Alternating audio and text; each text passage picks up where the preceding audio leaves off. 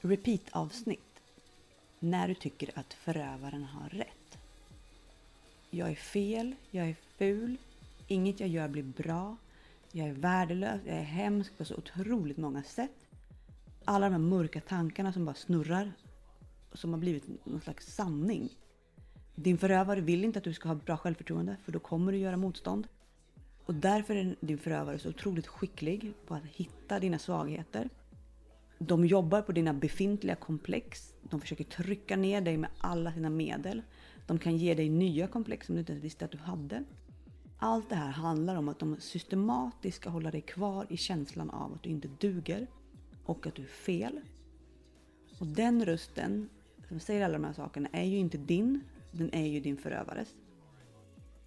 De här mörka tankarna, de ger också förövaren ytterligare en chans att slå ner dig lite till.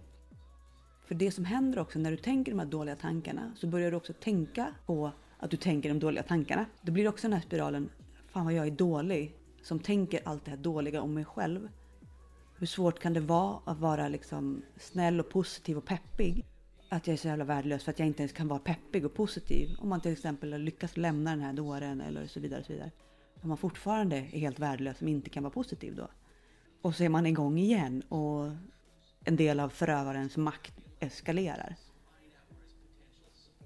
Och ingen vet egentligen hur lång tid det kommer ta för dig att läka. Och det kommer vara så himla många mörka passager. Det kommer kännas hopplöst. Men någonstans så blir det långsamt lite bättre. Super liksom, långsamt kan det gå. Eh, och tålamodet tryter och man känner så här, men jag orkar inte mer. Orkar inte må, jag orkar inte känna så här, jag orkar inte må så här dåligt. Men ett viktigt fokus är att försöka hitta ett sätt att få tillbaka sig själv. Det kan vara så att du aldrig har känt kärlek till dig själv tidigare. Men just nu behöver du den kärleken mer än någonsin. Någonstans så är det ändå att det förövaren tycker är inte relevant. Förövaren är en mycket sjuk person som drivs av bara makt och kontroll. En person som systematiskt bryter ner och skadar andra. En sån person har inte rätt att ha en åsikt om dig. Den enda som har rätt till det är du.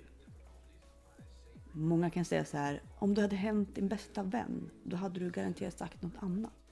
Ja, det hade man säkert gjort. Man hade sagt saker som du är värd kärlek, respekt, ingen ska få tala om för dig att du inte duger, du är en vacker person, du ger gott, du förtjänar gott, det du utsätts för är inte ditt fel och du är inte fel och alla de här sakerna. Och det är det som är utmaningen, att försöka se på dig själv som att okej, okay, jag måste vara min egen bästa vän. Jag måste försöka ge mig själv kärlek. Och sen vara snäll mot dig själv även om du känner att du inte klarar det här. Att du då inte faller in i fällan av att okej, okay, men jag är så jävla kass, jag kan inte ens ge mig själv kärlek. Då börjar man igen. Utan bara stoppa, stoppa, stoppa. För då är förövaren där och liksom sticker in en liten kniv, lite, lite grann och försöker liksom förstöra. Det jag fokuserade på i början var att göra små, små saker som jag inte trodde jag klarade av. Jag ringde till exempel ett samtal, små saker till myndigheter som jag inte jag trodde inte jag var kapabel att göra det. För, för mentalt så var jag inställd på att jag har inte förmågan att, att kommunicera och prata med människor. Jag är helt värdelös. Jag kan inte tänka, jag kan inte agera. Jag säger knasiga saker. Jag är bara helt värdelös. Men när jag då ringde de här samtalen och den här personen, myndighetspersonen som kanske ibland var väldigt, eh, det var lite avancerade samtal. Det kunde handla om bokföring eller något annat galet. Jag kände att det här är helt utanför min kunskapsnivå. Men när personen i andra änden förstod mig, kunde kommunicera tillbaka med mig och vi kunde komma fram till saker. Jag kunde bli hjälpt i mitt ärende. De små sakerna som blev liksom extrema vinster. Allt från bara ringa och beställa mat och bli glad att det kom rätt mat. Att jag faktiskt kunde beställa mat utan att det var svårt att göra mig förstådd. För allt de här, alla de här tankarna hade han placerat hos mig. Att jag är värdelös, jag kan inte liksom fungera bland vanliga människor. Det är han som måste fungera åt mig. Har jag inte honom så kan jag inte fungera. Så att jag började ta kontroll över alla de här tankarna som han hade placerat. En efter en. Vad var det han hade satt upp för brain ghost? Jag började med mina kläder. Det som han har sagt att jag inte fick ha på mig, det tog jag på mig. Allt. Eh, och vissa kläder kände jag, men det kanske inte var så fint. Men då var det för att jag tyckte det. Inte för att han tyckte det. Och vissa kläder kände jag, men det här är jättefint. Jag går och köper några till. Likadana, bara i andra färger eller och så vidare. Allt sånt. Jag gick igenom hela garderoben och bara liksom vilka grejer får mig att må dåligt här? Som han har förstört, som jag känner, nej men jag vill inte ha den här. Så saker han har liksom tvingat ha på mig som jag inte vill ha och så vidare. Vilka grejer vill jag egentligen ha och så vidare. Så att jag bara verkligen försökte liksom gå igenom dem. För att hitta liksom tillbaka till någon form av, här har jag kontroll igen. Sen gick jag över till maten. Och maten, herregud, det var så mycket jag inte fick göra, det var så mycket regler och där började jag med de små sakerna som var enkla. Jag fick ju till exempel inte poppa popcorn, för det luktade för illa. Jag fick inte steka tofu, det luktade för illa. Det var så många saker som luktade väldigt illa. Så att jag började göra massa maträtter, jag började äta popcorn till lunch, jag började göra saker när jag kände för det på olika sätt. Jag fick till exempel inte äta kebab, för det var bara skräpiga människor som, äter, som åt kebab. Eh, man kan ju tycka vad man vill om kött och så vidare. Och jag är ju kanske ingen förespråkare för det, men jag bara känner så här, jag måste bara, jag måste bara, jag måste bara beställa en kebab. För att jag kan det, för att jag vill. För att han ska inte få bestämma det. Sen var det alla platser jag inte fick besöka, saker jag inte fick göra. Jag fick ju inte gå på IKEA, för det var bara skräpmänniskor som gjorde. Dit skulle man bara hämta grejer och så gå fort som tusan. Jag fick inte gå på ÖB av samma anledning. Absolut inte åka till Ullared. För det var ju bara trash. Och man kan tycka vad man vill om människor som åker dit, människor som är där och man sitter på vissa program och känner så här, herregud vad är det för människor som går på de här ställena? Men det handlar ju inte om det. Det handlar om att vem som helst ska kunna få göra det man vill. Och vill man åka till Ullared och handla så ska man självklart få göra det. Ingen annan ska tala om för dig att du inte får göra det eller att det inte passar sig. Eller att det är en viss typ av människor som gör det. Nej. Att jag gjorde alla de här sakerna. Och efter varje gång så kände jag så här, det kändes som jag gjorde så mycket fel. Och jag var så fel. Och jag var så här, jag är misslyckad. Hela min värld kommer kollapsa om jag gör det här. Jag kommer att tappa det. Det här är början på att det går ut för, för mig. Men för varje gång jag gjorde de här sakerna så vann jag mig själv igen. Jag kände att det var inte så farligt. Jag är precis samma människa som jag var när jag gick in. Och jag kanske trivs här. Jag kanske tycker det är jättekul att gå på IKEA. Och låt mig få göra det.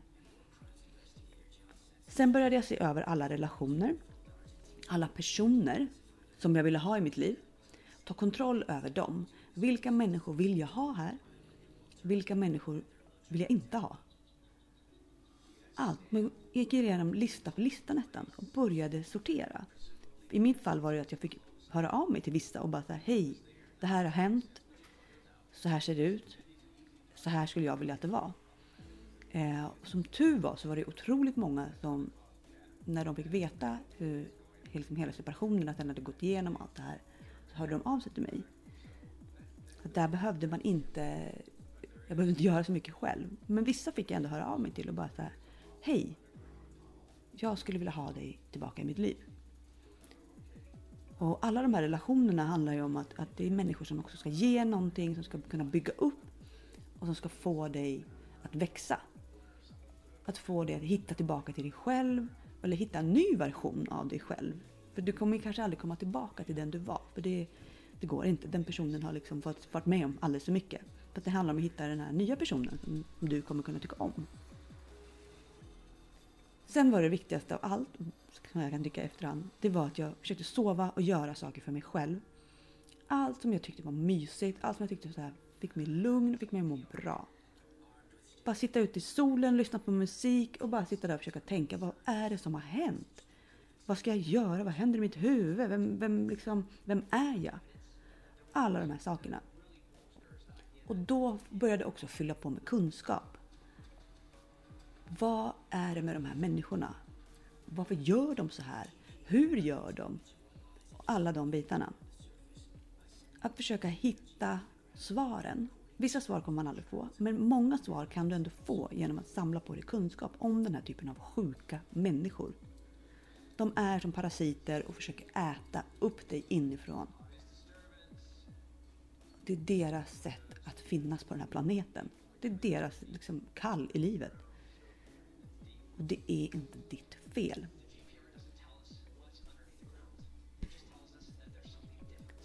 Så att försöka hitta ett sätt där du bygger upp din egen känsla för att jag är faktiskt en jävligt bra person.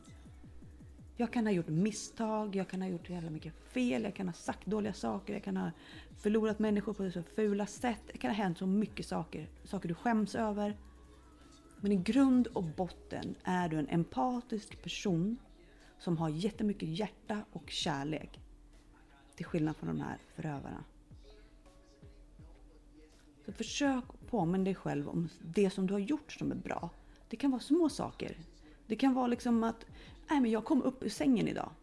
Eller min hund är så underbar. Jag är så glad att jag har min hund. Eller att ja, men jag har faktiskt fött ett barn. Eller jag har sprungit en mil. Alla de här sakerna som någonting där du ändå, men jag har faktiskt gjort någonting. Jag har tagit mig ett litet steg. Oavsett om det är att du bara tar dig upp ur sängen. För det kan vara nog så jävla jobbigt ibland. Och det här är också en del av den här processen, att försöka våga hitta de här förändringarna och se dem som positiva. Våga göra lite nya saker. Saker som inte påminner dig om tiden med din förövare. Du kanske skaffar dig en ny hobby, vilket kan vara svårt när man har låg energi. Men det kan vara som att äh, men jag tycker om att testa olika glassorter. Ja, men då kan det vara din nya hobby. Då åker du och köper massa glass bara, så sitter du hemma och käkar glass. Alltså vad som helst som bara är lite nytt. Och så försöker du fylla på med nya saker efterhand. Och även belöna dig själv för det, de saker som du faktiskt gör som är bra. Eh, hitta ett sätt som du kanske kan spara det på. Jag såg något tips online, Jag googlade lite, om att skriva en tacksamhetsdagbok. Eh, att avsluta varje dag med att skriva några rader bara om liksom vad som har varit bra med idag. Och när du har riktigt mörka dagar så kan du bara gå tillbaka och läsa lite. Okej, okay, men i tisdags och i onsdag så var det faktiskt de här sakerna var bra. Även om du bara känner idag är det, det är mörkt. Så får du lite mer verklighetsförankring och du kan vara lite mer närvarande. Eh, för att i början så blir det, allting blir bara en salig liksom röra. Och man har liksom ingen aning är liksom, hur många dagar som har gått och man tycker bara att allting bara är mörkt. Men vissa dagar är ju faktiskt bra och då kan det vara bra att försöka påminna sig om att ja, men här, du mådde faktiskt bra här.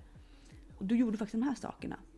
Du behöver inte liksom försvinna in i mörkret. Sen, sist men inte minst. Din förövare säger inte sanningen. Din förövare försöker fängsla ditt sinne med mörka tankar om dig själv. Det elaka du känner och det elaka du hör är placerat hos dig av din förövare. Det är inte sant. Mörkret du känner är placerat hos dig av din förövare. Du är mycket starkare än du tror. Och när man har gått igenom något sånt här är man en sån jäkla kämpe. Och man är vacker precis som man är. Ingen har rätt att ta det ifrån dig. Ingen har rätt att ta dig själv ifrån dig. Du är starkare och bättre än du tror. Du är en kämpe och du är vacker precis som du är. Varje dag. För resten av ditt liv. Du är grym som kämpar. Skulden och skammen är inte din att bära.